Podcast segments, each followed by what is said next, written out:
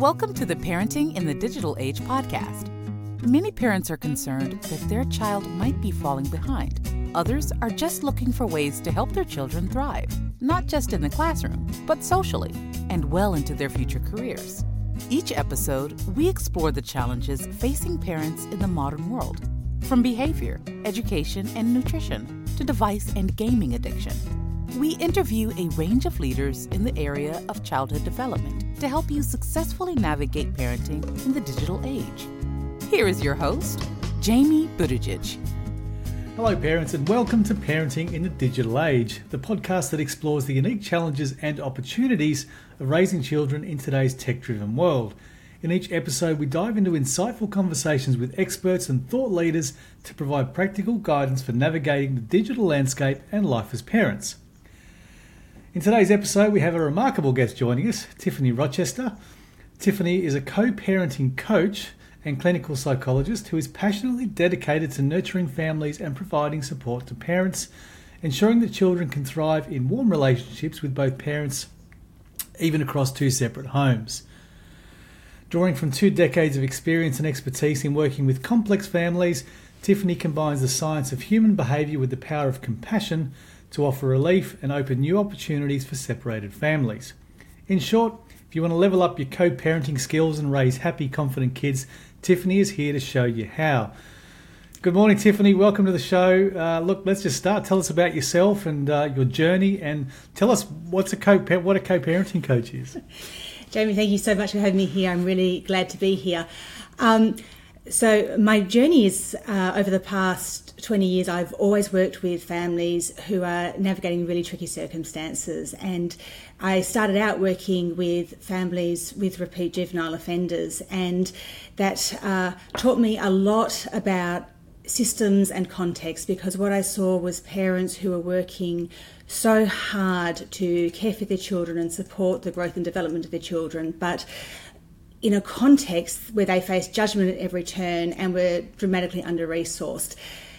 And that set me up for the type of work that I have loved doing ever since then. So I've always worked with families, and then around 10 years ago, that transitioned into supporting families that were involved with family court those families would come to me through a pathway where a magistrate had determined that there was really nothing left that they knew what to do with the family. So they thought that'd be a really good time to send in a therapist.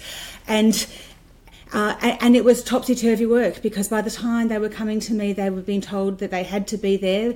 Uh, they didn't have much choice in who they came to see. Their goals were set by somebody else. There was nothing about that system that was setting those families up for success. And by the time they were there, they had usually already spent somewhere between sixty to one hundred and fifty thousand dollars just in legal fees and as I looked at it, it was it was exhausting work because uh, it is work with people who are hurting and exhausted, and who again have been judged at every turn and had to justify their parenting and how they move about in the world.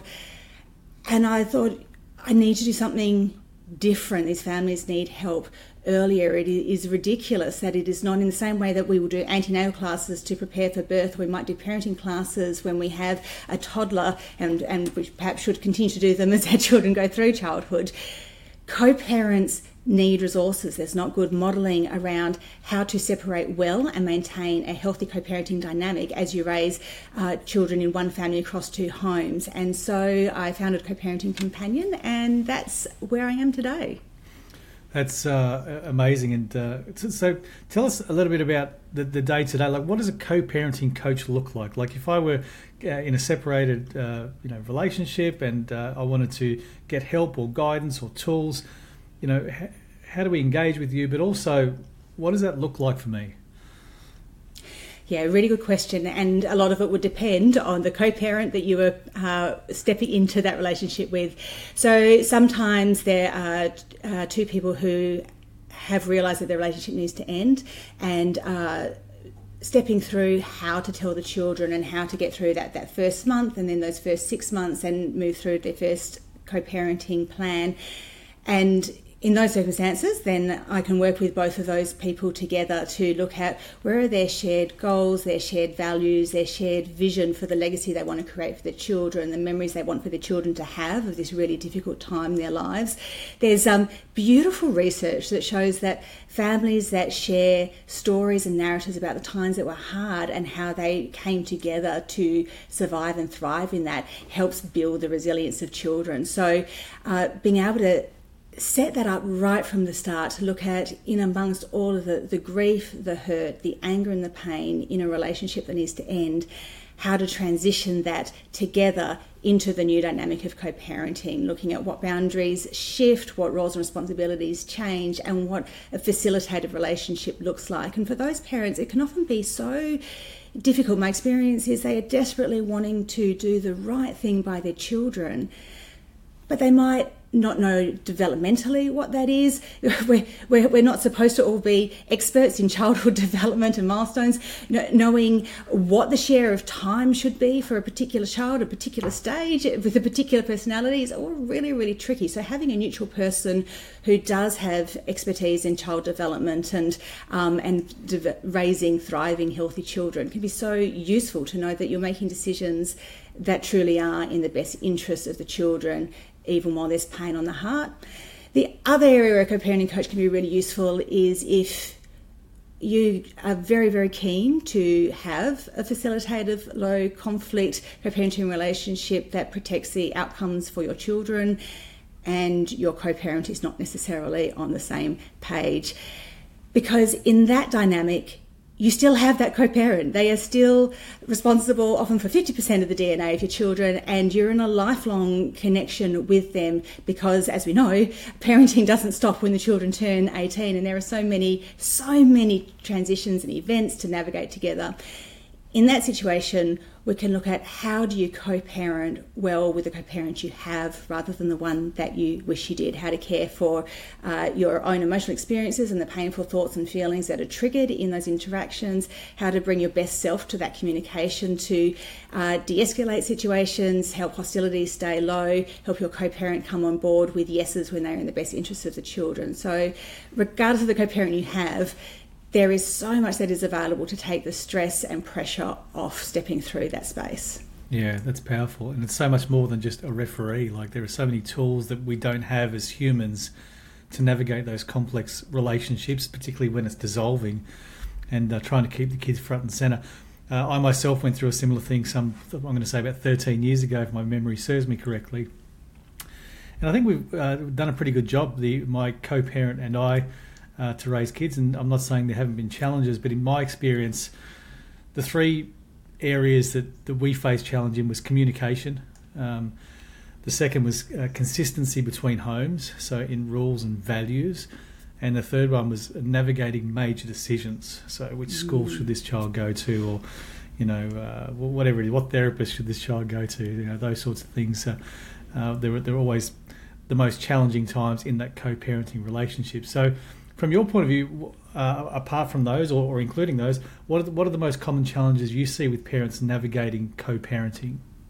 Look, you absolutely tapped on the three of them, and chief chief among them is the communication skills that um, and we know that the very most protective thing that we can do for children uh, in intact families and in separated families is shield them from that conflict. So, looking at how to communicate well together, even when matters are contentious, is so important. And and I think if we look at all the narratives of every movie, every sitcom, every drama ever made, uh, I sit there and I go, my gosh, all of this could have been solved if these people just had some communication skills. So, uh, so this issue isn't only unique to um, to co-parents. Um, and it's interesting that the the point you raised about the big decisions, I think, is also is such a stressful moment and often what I see is parents agonising over something that isn't as as big a deal as their heart and their mind worries about. Um, and, and I think schools is such a really good example of that, or, or, or the other example you gave, choosing a, a therapist, uh, because uh, generally there are lots and lots of great schools and, and, and few that are dreadful. And, um, and, and through parents being able to really listen to the shared values in that space and the outcomes that they're wanting for their children, they'll be able to find the common ground to be able to look at the best uh, geographical location, private versus public, uh, the, the, right kind of setup for the child that they have. I, I, I do highly recommend school tours. I'm not saying all, all schools are right for all children, uh, but there are, are ways of finding that common ground through tuning in and listening to each other to be able to take the heat out of those major decisions. Yeah. So uh, here's an interesting one. So, what are some of the key indicators that a child might be adjusting well to co-parenting, or uh, some signs that they may be struggling? Like, you know, what if if this is if I was someone that was new to co-parenting, a fairly recent separation. Uh, what should I be looking for? What are those signs to, to see that my kids maybe I know it's a two part question, but maybe start with some of the, the negative signs that maybe they're not coping well. What, what are some of those things I should be looking for? That is such an excellent question. So, the, the, first thing that I would say is that in the first two years after separation, everything goes a little bit haywire for the whole family system. So, parenting is not at its best because parents are trying to figure out how to separate across two homes, mend their hearts, care for their children, learn a whole new dance interaction. So they're not at their parenting best, and children are going through a major transition that developmentally they're, they're, not ready for until they're maybe in their 20s. So, the first thing that I would say is that a lot of the behaviours that you might see in those first couple of years are probably, excuse me, probably normal. And so, if your children are angry, screaming, crying, um, those those aren't signs that they're not okay they're signs that they are processing through what is happening for them and the only job that a parent needs to be concerned with at that moment is being to borrow from circle of security that that that big enough strong enough wise enough kind enough presence to be the container for those feelings to know that they don't have to fix them or solve them they don't have to make those feelings go away they just have to be able to sit there with their child and go i get that this sucks I get that this is awful. I think sometimes parents can. We, we don't want our children to hurt, right? I, have got a couple of kids. I, there's nothing that hurts my heart more than seeing my children in pain. And it's so important as parents that we don't try and rescue, rescue them and jolly them out of it. So sometimes I'll hear parents say things like, Do you know, but it's going to be fine because you get two lots of presents and you get two lots of holidays. And we don't have to make it be okay. That it will be okay. It will be. It will be okay. But we don't need to polish it for them. It's it's sufficient to just sit there and be the space that says, I know my darling, this isn't what you chose, and I know that you're hurting, and I know that it's hard. So in terms of the first thing I say is your children are probably fine and in fact, 79% of kids go on to be quite fine um, and grow up uh, indistinguishable from children who grow up in healthy, intact families. Signs that your child might be heading towards that uh, that, that other bucket, uh, and and in there we'll see problems with um, academic development, social connections, um, emotional coping.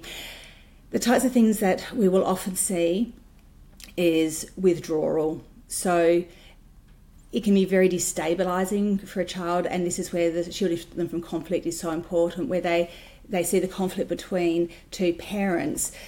It disrupts their trust in adults and it disrupts their their capacity to seek help from grown ups.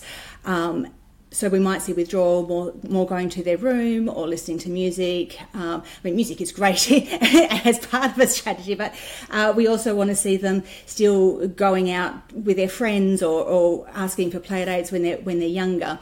So the social withdrawal and no longer seeking help from others would be a sign that things aren't okay for them.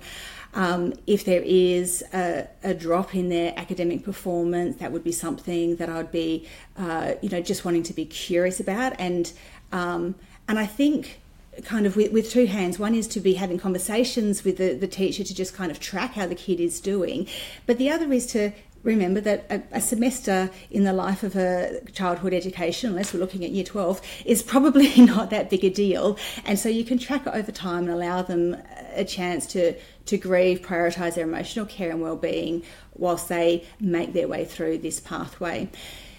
Acting out behaviours is the other thing that you are likely to see. So, an increase in aggression that is particularly particularly more likely for boys in the first two years.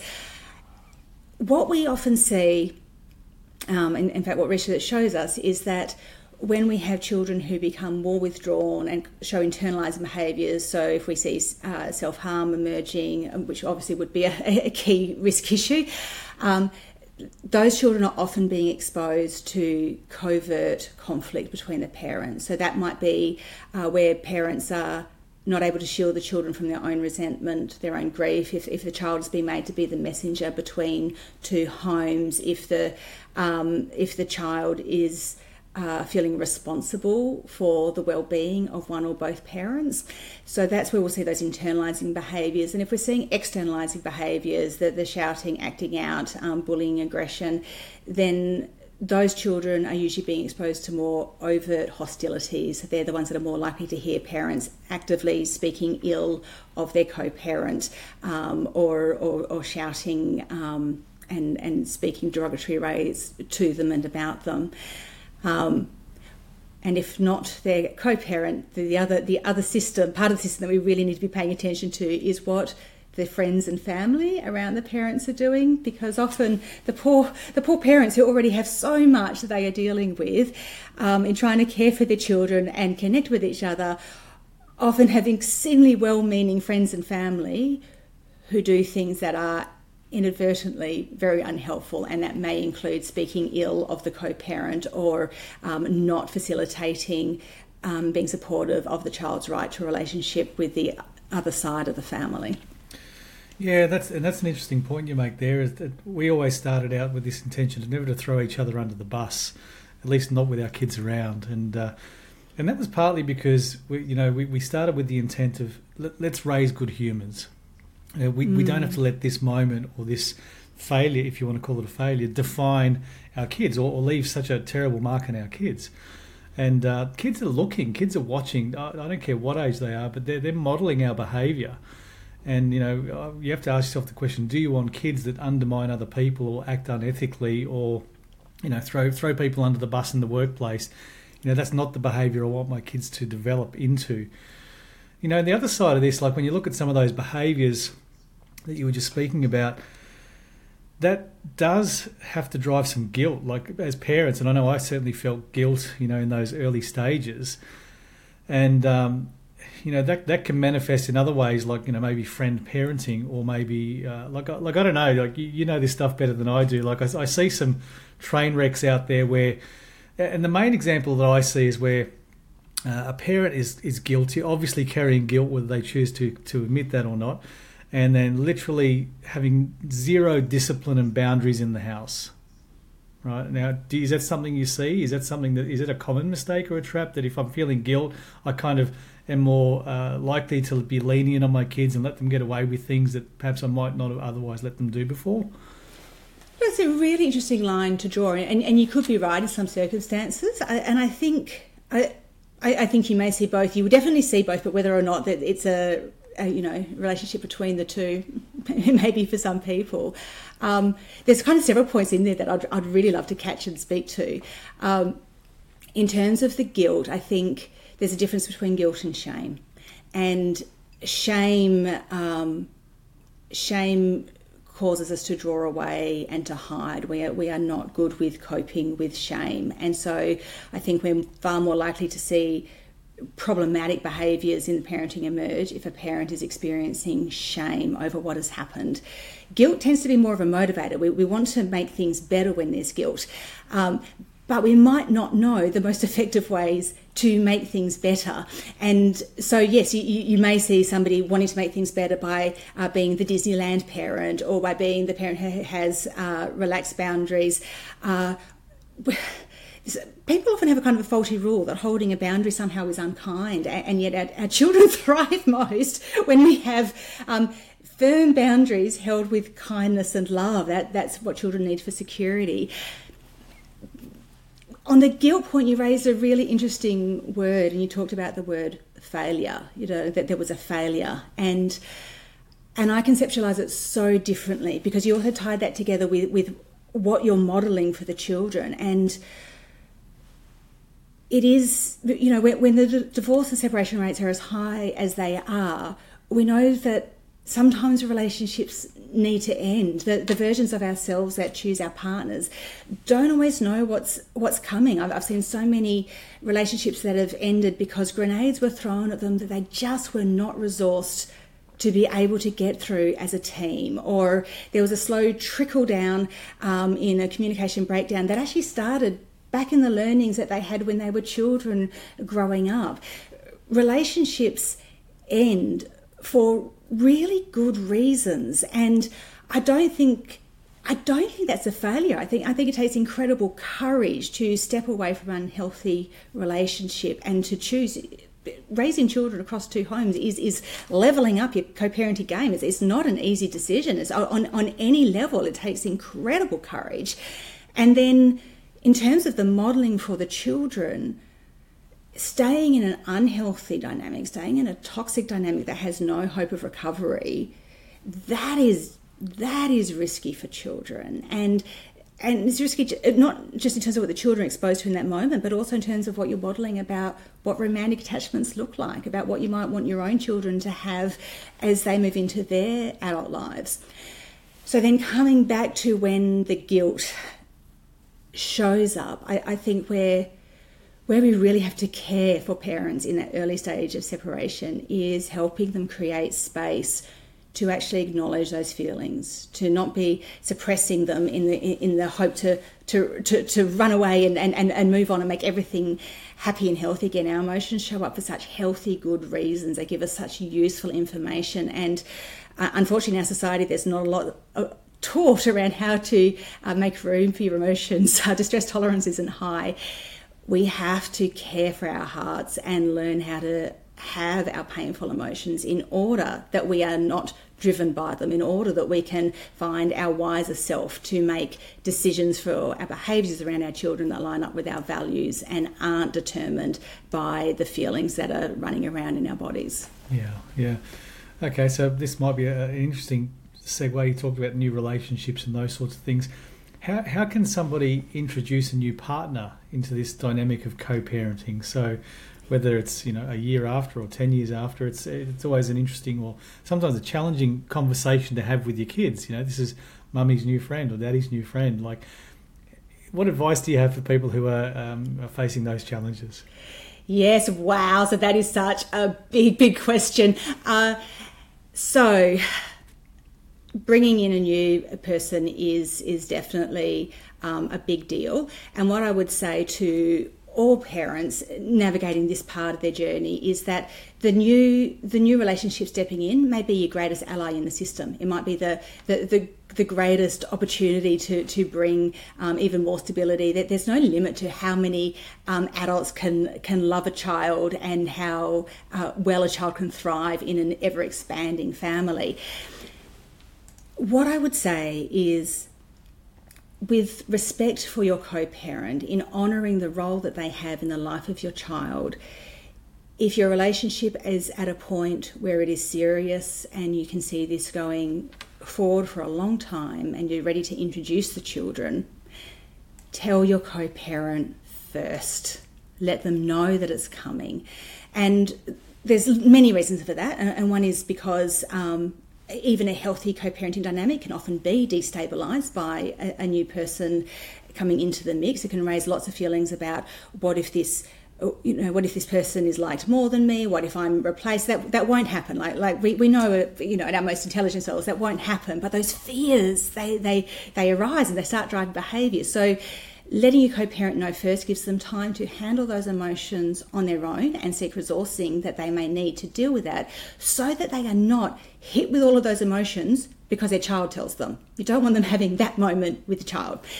The other thing that it allows is that then when the children come to talk to the other parent about this new person that the parent is in a space where they're able to be supportive, able to be facilitative, able to say, like, yeah, I'm so excited. I heard that there was this person in the mix, and like, I'm really thrilled that you get to meet them. And so the parent is then in a space where they've been able to handle their feelings, deal with the complicating stuff that might come up for them, in order that they can then make it safe for their child to be able to form a new connection with this person the other thing that I would say is that it is so important for the uh, for the person coming into the dynamic and the other parent to meet each other and to be able to sit down and have a, a neutral coffee or a neutral Zoom to just get a sense of who each other is. We're a lot less scary face to face, and we are really good at creating demons and monsters. Uh, um,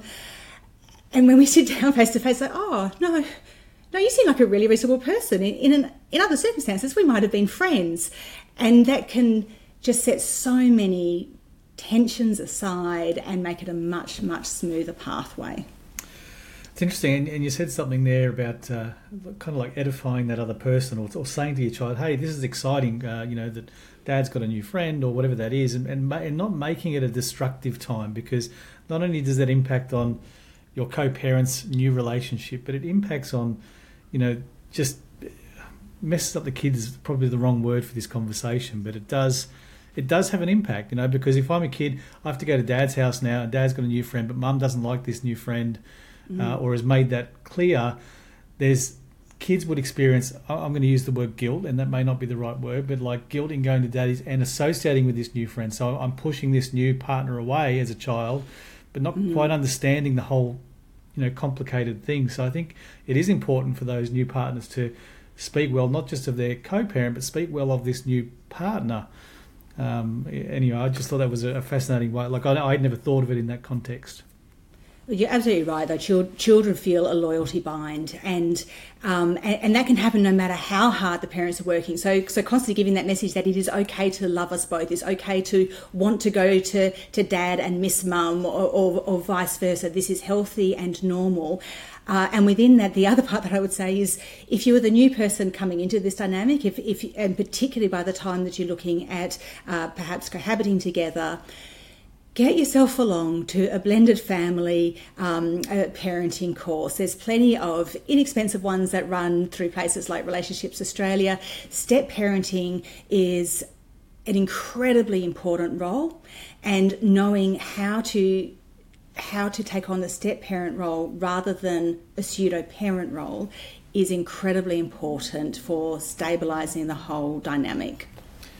This, uh, like, I'm loving this conversation. E- each of these questions could be a podcast in its own right. Right. So, like, uh, I appreciate you, you know, summarising and, and, giving us some valuable information here.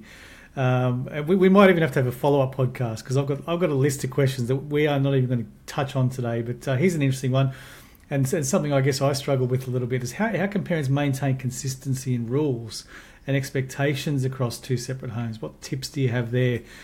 You know, particularly, I mean, e- even though some parents may be, you know, quite well good, you know, they might be good at communicating, um, they've still got two different standards. Mm-hmm. How, how do we navigate that? So the first thing that I would say is care less. Um, care less about what is happening in the other home. And the reason that I would say that is again, when we look at what is protected for children, we know that one authoritative nurturing relationship with uh, those those kind boundaries um, held with love is enough to protect the outcomes of children and children learn in their context so they can that they can learn that, you know, I always get ice cream when I go to see my grandparents on this side, and I always get to jump on the couch when I go and see grandparents over there. But at mum's house, at dad's house, uh, you know, we stay at the table until the meal is done. There is no ice cream, and we definitely don't jump on the furniture. Children can learn different behaviours in different contexts. So I would say it is okay if things are different. Then the next part that I would put in is it's a great idea to let your co parent know what your boundaries are, to let them know what kind of sleep routines you're working towards, what kind of screen boundaries you're holding, the reasons why you're choosing those. But I would encourage parents to do it from the position of I'm just letting you know this is what works well in our home, this is just for your information, and leave it for the other parent to think about, to digest, and to pick it up and run with it if they choose. If instead we go from the position of I'm doing this and you need to do it too, we're hitting the we're hitting the rage against the machine button. You know, the uh, I'm trying to be mindful of my language, but the you know, f you, I won't do what you tell me, and And so we really don't want to hit that button. So letting the other parent know this is what I'm doing, take it or leave it, gives the other parent that chance to just reflect on it and perhaps even come back and say to you, I'm really struggling in this area. How do you manage that? How, how do you resolve this problem? So, so by, by taking the pressure off, you invite more opportunities for those, that consistency to emerge. I guess that the big sub theme uh, under all this is that we, we have to change our own mindset and our own way, like, and the way that we look at situations, relationships, and, and those personal interactions. Um, okay, let's see. What's an interesting question that I have here? Uh, okay, so how can co parents effectively handle disagreements about major life decisions? We talked a little bit about major life decisions earlier. And I know it's, each question can be a podcast here. But give us a tip or two about, you know, let's let's say well, you, maybe you give us an example of what you consider to be a major life decision that you know co-parents may uh, be facing, and how they might uh, tip or two on how they might handle that disagreement. Gosh, I'm just thinking about all the ones that come up. I mean, you raised earlier around choosing a therapist, and I would say that's not a, li- a major decision. um, but sometimes, um, sometimes the parents they are like choosing a school. Like sometimes the parents like it's it's the it's the biggest decision in their life yes. all year, and that's a perception yes. thing. Like I get that, and really, yes. you know what? Doesn't matter if it's that school, this school. They're both going to be great schools. There are caring educators in all of our in the Australian school system. Probably doesn't matter. It more comes down to you know, am I really being stubborn about location, or is this going to be convenient for me to get get to and from work and drop off kids and those sorts of things? Maybe it's more situational, but you know, to, to us, uh, some of these things seem like big life decisions. And that that is the exact point that I think is so important is that what feels enormous to you in that moment may not have all of the repercussions that you imagine that it's going to have. So I, I would say before approaching that conversation, you really want to be able to be clear in your head about why is this important? What is it that I'm fighting for? And and if it is crucial, if it is something that's really important to fight for, then then by all means step forward and, and, and hold that position uh, using excellent communication tools about uh, your, your, your, values in that space, listening to the other person, um, not not expressing judgment, uh, and, and, to be able to really share these are the these are the reasons I think this could be a good idea. Um, but you don't want to do that for anything else, for all of the other stuff that's that's minor. So I would suggest, you know, chatting to a co-parenting coach, or if you are involved with, uh, have a therapist supporting you and resourcing you, having a chat with them. If your child does have a therapist, have a chat with them. Talk with your parent network. Find out in your in, in intact families how are they navigating this, or is this an issue that is just uh, unique because you are raising kids across two homes, or is this the kind of issue that every parent is facing and how are other parents handling that situation people have gone ahead of you who perhaps can give you that perspective to go uh, you know I, have got a, a, child who is in upper school at the moment and uh, so we've had to do a, a lot of work around uh, uh, with him at looking at what are the alternative pathways that are going to be available to you through ATAR because there's still so much messaging around, um, you know, it's now or never, and you and you have to do this right right now. Um, and then I think it really is to step back into the eyes of the child and really looking at can I see what our child needs separate from what I need? And so if we're looking at that, that school decision, like if parents are living geographically reasonably far apart from each other, the answer might not be for the school to be halfway so that each parent gets to do the same amount of travel. Uh, that might seem very fair at the parent level, but it means you, you, you're ruling out for the child the possibility that sometimes they can walk to school and sometimes they can have their network living close to them. And it may be hard for the parent that lives further away to know that that network isn't near them but it has to be near one of them if, if that's what you're looking for.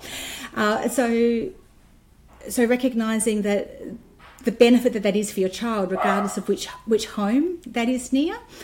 Um, I'm, thinking about the number of situations that come up and, and I think that those big decisions are so different according to the dynamics of each family. One that I would see that does come up actually is around around concerns about assessment if a child is having academic difficulties, if a child may be neurodivergent um, or, or have some other complexity going on. And we can see parents kind of really wrestling with whether or not it's the right time to, to go forward with an assessment or an intervention. And there, my guidance to parents would be early intervention is key always. It is it is always key. And I would far prefer for parents to rock up for a therapy service or an intervention service and have um, a, space where the person can say, Look, you're being a bit neurotic and your kid is fine, rather than wait and see and leave a child um, unsupported and unresourced. And for the most part, any diagnosis you might be looking at, whether it's um, you know, a, a learning difficulty, um, a, a, neurodivergence, a, a gender or sexuality issue, all of those are not going to be long term problems for your child unless they're not identified, not accommodated, not supported. And the professionals that, that you involve in the life of your children adhere to code of ethics, have done a massive amount of training, um, do not care to be brought into triangulated conflict between co-parents. So it really doesn't matter who you choose in terms of which co-parent chooses them, so long as that they are the person with the expertise for the answers that you're looking for for the child that you have in front of you. Oh, it's a wonderful view and, and tremendous, tremendous advice. All right, let's. let's uh, well, there's one more. We've got to wrap this up soon, and uh, I do respect your time and uh, and your generosity on today's show because uh, I've, I've certainly got a tremendous amount, and, and I know our listeners uh, will too. But what advice do you have for co-parents who are dealing with, uh, say, a difficult or uncooperative ex-spouse? So maybe in terms of, let's say, I think I'm the proactive, positive one, and I want to get a co-parenting coach, but my co-parent doesn't want a co-parenting coach, thinks that, that we don't need any any support or help, and doesn't want to kind of communicate with this third party. What advice would you have for, for that sort of situation? Uh, so I would say go it alone.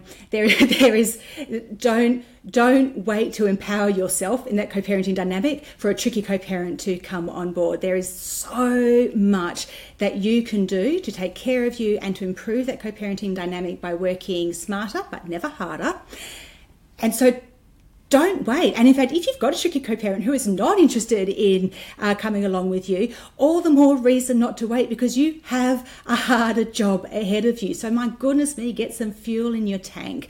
And I, I think it's so important to look at co-parenting from the inside out. That this isn't about the other person. It isn't about uh, whether they're right or wrong, whether they're they're good or bad. Uh, people aren't good or bad. They're just you know products of the context. It's about what's happening in you. How do you care for yourself in the moments that are tricky? How do you honour all of the parts of your body that are showing up, so that you can co-parent with ease and thrive in the rest of your life. Enjoy your parenting. Enjoy taking your kids on holidays rather than spending money on court fees. Enjoy new career opportunities open up. Enjoy that new relationship if you choose to re enter dating. There is so much to be gained in this thriving new life after you've left a relationship that wasn't serving the needs of the two of you. That's tremendous, tremendous advice. One fun question we like to ask all of our guests before we wind up uh, each episode is if we had a time machine and uh, Tiffany could go back to your younger self, uh, maybe 10 or 12 years old, what's one piece of advice that you would give the young Tiffany? I think it is the most beautiful question. And, uh, you know, 10 to 12 year old Tiffany uh, was in a small country town, having moved from the city. Uh, she was fairly uh, lost and uncertain in the social world. And if I could go back to her I would wrap her up in a big warm hug and say, My darling girl, you're going to be just fine. I'm going to take such good care of us. You have no idea how great it's going to be. Trust me, we've got this. Wonderful advice. I'm going to write a book just with all these pieces of advice one, one day. Uh, Tiffany, um, co parenting coach. Thank you so much for your time and generosity today. How can people reach out or connect with you or follow your socials? Give us some give us some of that info. Yep, my website is coparentingcompanion.au and you can find me on Facebook, Instagram, and LinkedIn. It's just at co-parenting companion. And by all means, I'd love to see you. Um, hit me up with a DM, send me an email, let me know what resourcing and supports you're needing. I, this this is everything I live and breathe. So I want to serve and resource this community really well. And, and that tr- truly comes across. Thank you so much for a wonderful uh, chat today. It's, it's one I've been looking forward to for some time, and uh, we weren't disappointed. Tiffany, thank you for your time, and uh, hope we cross paths again soon. Thanks so much, Jamie. I really appreciate it. If you enjoyed the show, please connect with Jamie on LinkedIn or Instagram. You'll find links in the podcast description. Parenting in the Digital Age is sponsored by Skill Samurai, coding and STEM academy for kids.